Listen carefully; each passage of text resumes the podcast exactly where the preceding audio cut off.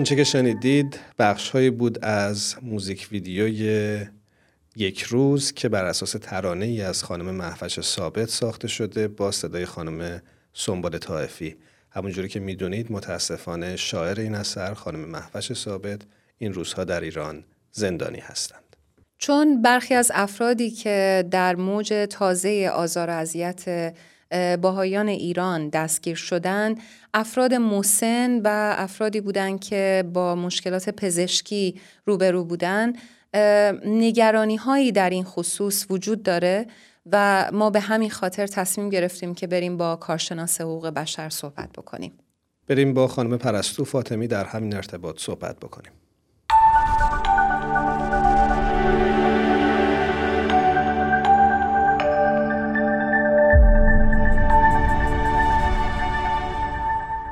خانم پرستو فاطمی عزیز به پادکست هفت خوش اومدید. درود بر شما.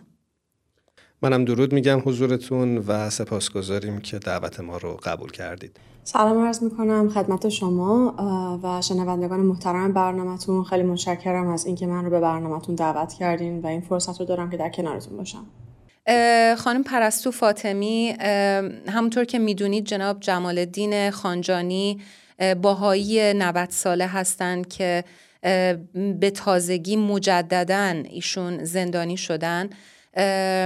و اگر که دوستان عزیزمون نمی‌دونن ایشون سرطان پانکراس دارن فشار خون بالا دارن و ناراحتی قلبی.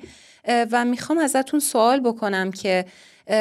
چه چالش هایی در بازداشت اینها مواجه هستن باهاش؟ متاسفانه ما همه شاهد این بودیم که موج دستگیری ها توی ماه گذشته به خصوص توی هفته های گذشته در ارتباط با اقلیت مذهبی به صورت ویژه بهایی ها خیلی زیاد بوده و آمار بالای 180 نفر در واقع اون درس پیدا کرده و راجع به اون شنیدیم. در بین این افراد افرادی هستند که مثل سایر زندانیان سیاسی عقیدتی در مبتلا هستند به بیماری های از جمله بیماری های جسمی که نیاز دارن به حق درمان و حق دسترسی به خدمات پزشکی. متاسفانه در ارتباط با آقای خانجانی که ایشون 90 سال سن دارن یک یک خبر بسیار شک کننده بود و بسیار ناراحت کننده و غیر قابل درک که چطور می‌تونن فردی رو در این سن که نیاز به حضور در کنار خانوادهش داره و همینطور استفاده از خدمات درمانی تشخیص بجا و حق درمان می‌تونن به زندان ببرن و این می‌تونه خطر بسیار سنگینی رو برای ایشون داشته باشه. همونطور که ما در ارتباط با پرونده های مشابه با ایشون در سالهای گذشته دیدیم که از در واقع دسترسی ندادن فرد فردی که زندانی هستش به خدمات پزشکی به عنوان یک شکلی برای نحوه اعمال فشار بیشتر به اون فرد استفاده کردن و حتی در مواردی عوارض بسیار جبران ناپذیری داشته روی سلامت اون فرد و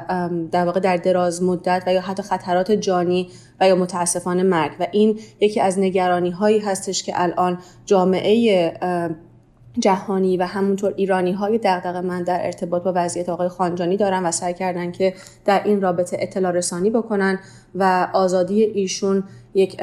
مسئله بسیار مهم هست و هر چقدر سریعتر ایشون باید در مراکزی باشن که بتونن خدمات درمان رو داشته باشن و در کنار خانوادهشون حضور پیدا کنن. خانم فاطمی ما می‌دونیم بسیاری از دگراندیشان که در ایران دستگیر شدن از جمله بهاییان تحت بازجویی هستند. یا احکام طولانی مدت در خصوصشون صادر شده و یا مدت طولانی در بازداشت به سر می‌برند. می‌خوام ببینم که چه آسیب های روانی متوجه این افراد هست وقتی که این اتفاقات رخ میده. ببینید به صورت کلی مسئله زندان و مسئله زندانی کردن یک فرد به خاطر باور و اعتقادش به یک مسئله شخصی به یک دین و مسئله مثل دین حق آزادی که برای انتخاب دینشون برای انتخاب های فردی زندگیشون دارن که آسیبی رو به مسائل اجتماعی در قالب بزرگ نمی‌زنه. چه بسا هم که کمک بکنه به پیوند ادیان مختلف و یا اون در واقع آزادی های فردی اون انسان در اون جامعه این در فضای فعلی ایران خب سلب شده و متاسفانه در ارتباط با بعضی از اقلیت های مذهبی به شکلی داره اتفاق میفته که اونها رو در شهروندان درجه دو و یا سه در کشور داره براشون حق و حقوق قائل میشن. و متاسفانه با توجه به زندانی کردن طولانی مدت و بحران و دلهوره اینکه اون فرد از دوران نوجوانی و یا کودکی باید با این مسئله مواجه بشه که بیان باور مذهبیش و بیان باور مذهبی خودش و یا خانوادهش می‌تونه عواقب بلند مدتی و یا حتی در واقع ترس از از دست دادن اطرافیانش رو داشته باشه ترس از زندانی شدن اونها رو داشته باشه. تا این شکل جلو میره جلو میره که بابت اون اعتقاد عدم در واقع امکان حضور در دانشگاه در مراکز شغلی که می‌تونن آیندهشون رو بسازه و حق برابر داشته باشن در جامعه تک تک اینها داره ازشون سلب میشه. و زندان خودش یک مسئله بسیار ترسناک هست. یک مسئله هستش که هیچ انسانی دوست نداره برای باورهاش برای کاری که خطایی نکرده بخواد در پشت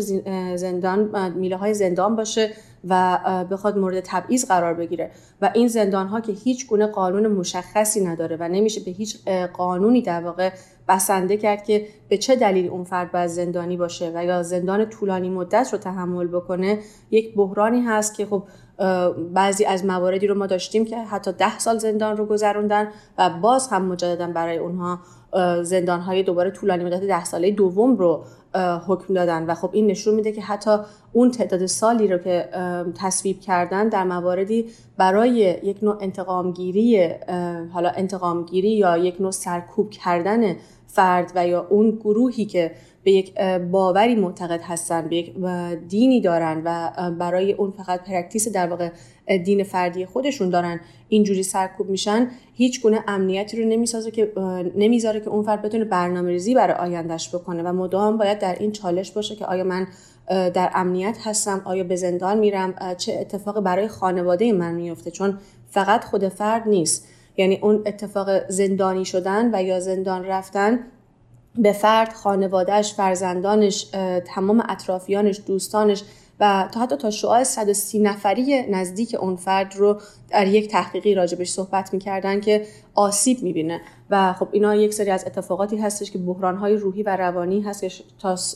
سالیان سال و یا تا پایان زندگی اون فرد می‌تونه در کنار اونها باشه.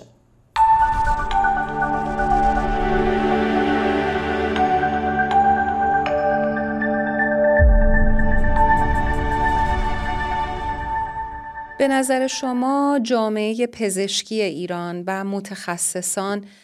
چه نقشی در دفاع از حقوق اقلیت‌های عقیدتی دارند؟ به نظر من جامعه پزشکی و روانشناسان چون در ارتباط با روان تن و در واقع روان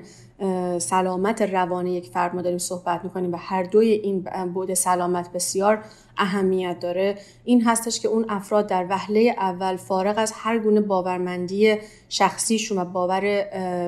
مذهبیشون و یا سیاسیشون به اون انسان در جایگاه انسان نگاه بکنن و از اعمال هر گونه خشونتی و یا شکنجه و یا در واقع دادن دارو یا ندادن دارو در اون پروسه های زندان و روند بازجویی خودداری بکنن که بعضی از داروهایی که بتونه آسیب به فرد بزنه رو اون رو ندن. اونهایی که می‌تونه بهش کمک بکنه و برای سلامتش اهمیت داره رو بتونن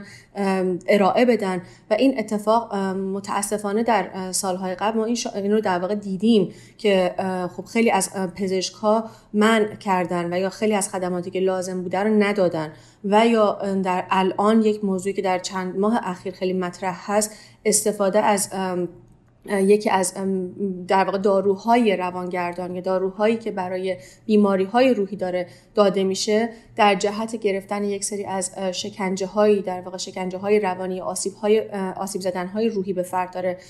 اعمال میشه. خب اینها یک سری از اتفاقات بسیار پرخطر هستن. و اول از همه در واقع پایبندی به اون تعهد پزشکی و اینکه خب صدای فرد باشن. اگر که در بیمارستان کار بیمارستان زندان کار می‌کنن بهداری کار می‌کنن در مواقع ضروری بتونن اون رو به مسئولین اعلام بکنن تلاش بکنن که تسهیلگر بهتر شدن وضعیت زندانی ها باشن تا زمانی که حالا امکان آزادی و حق استفاده از خدمات پزشکی داشته باشن و فرد برای گرفتن خدمات پزشکی وضعیتش سلب نشه و در بیمارستان ها متاسفانه و بعضی از موارد داشتیم که پزشکا پرونده های پزشکی اون فرد رو بعدا بهش ندادن با توجه به فشارهایی که روی اونها اعمال شده. خب این یک حق طبیعی برای خود بیمار هست که بتونه بدون چه اتفاقی براش افتاده در کجا بوده و چه خدمات درمانی رو دریافت کرده و من فکر می‌کنم اگه پزشکا بتونن با توجه به اون انجمنها و اون گروه ها و کارگروه هایی که با هم دیگه دارن بتونن در این یک توافق داشته باشن و به هم به یک در واقع اشتراک نظری برسن در این رابطه می‌تونن تسهیلگر این وضعیت باشن و تاثیر بسیار ویژه‌ای می‌تونن در این ارتباط داشته باشن. متشکریم از اینکه دعوت ما رو پذیرفتید. خیلی سپاسگزارم از شما هر دوی شما و برنامه تلویزیونتون و امیدواریم که شاهد آزادی تمامی زندانیان عقیدتی و دگراندیشمون در ایران باشیم. متشکرم. امیدواریم که هر چه زودتر موج سرکوب دگراندیشان در ایران متوقف بشه و همه زندانیان عقیدتی به زودی زود آزاد بشن.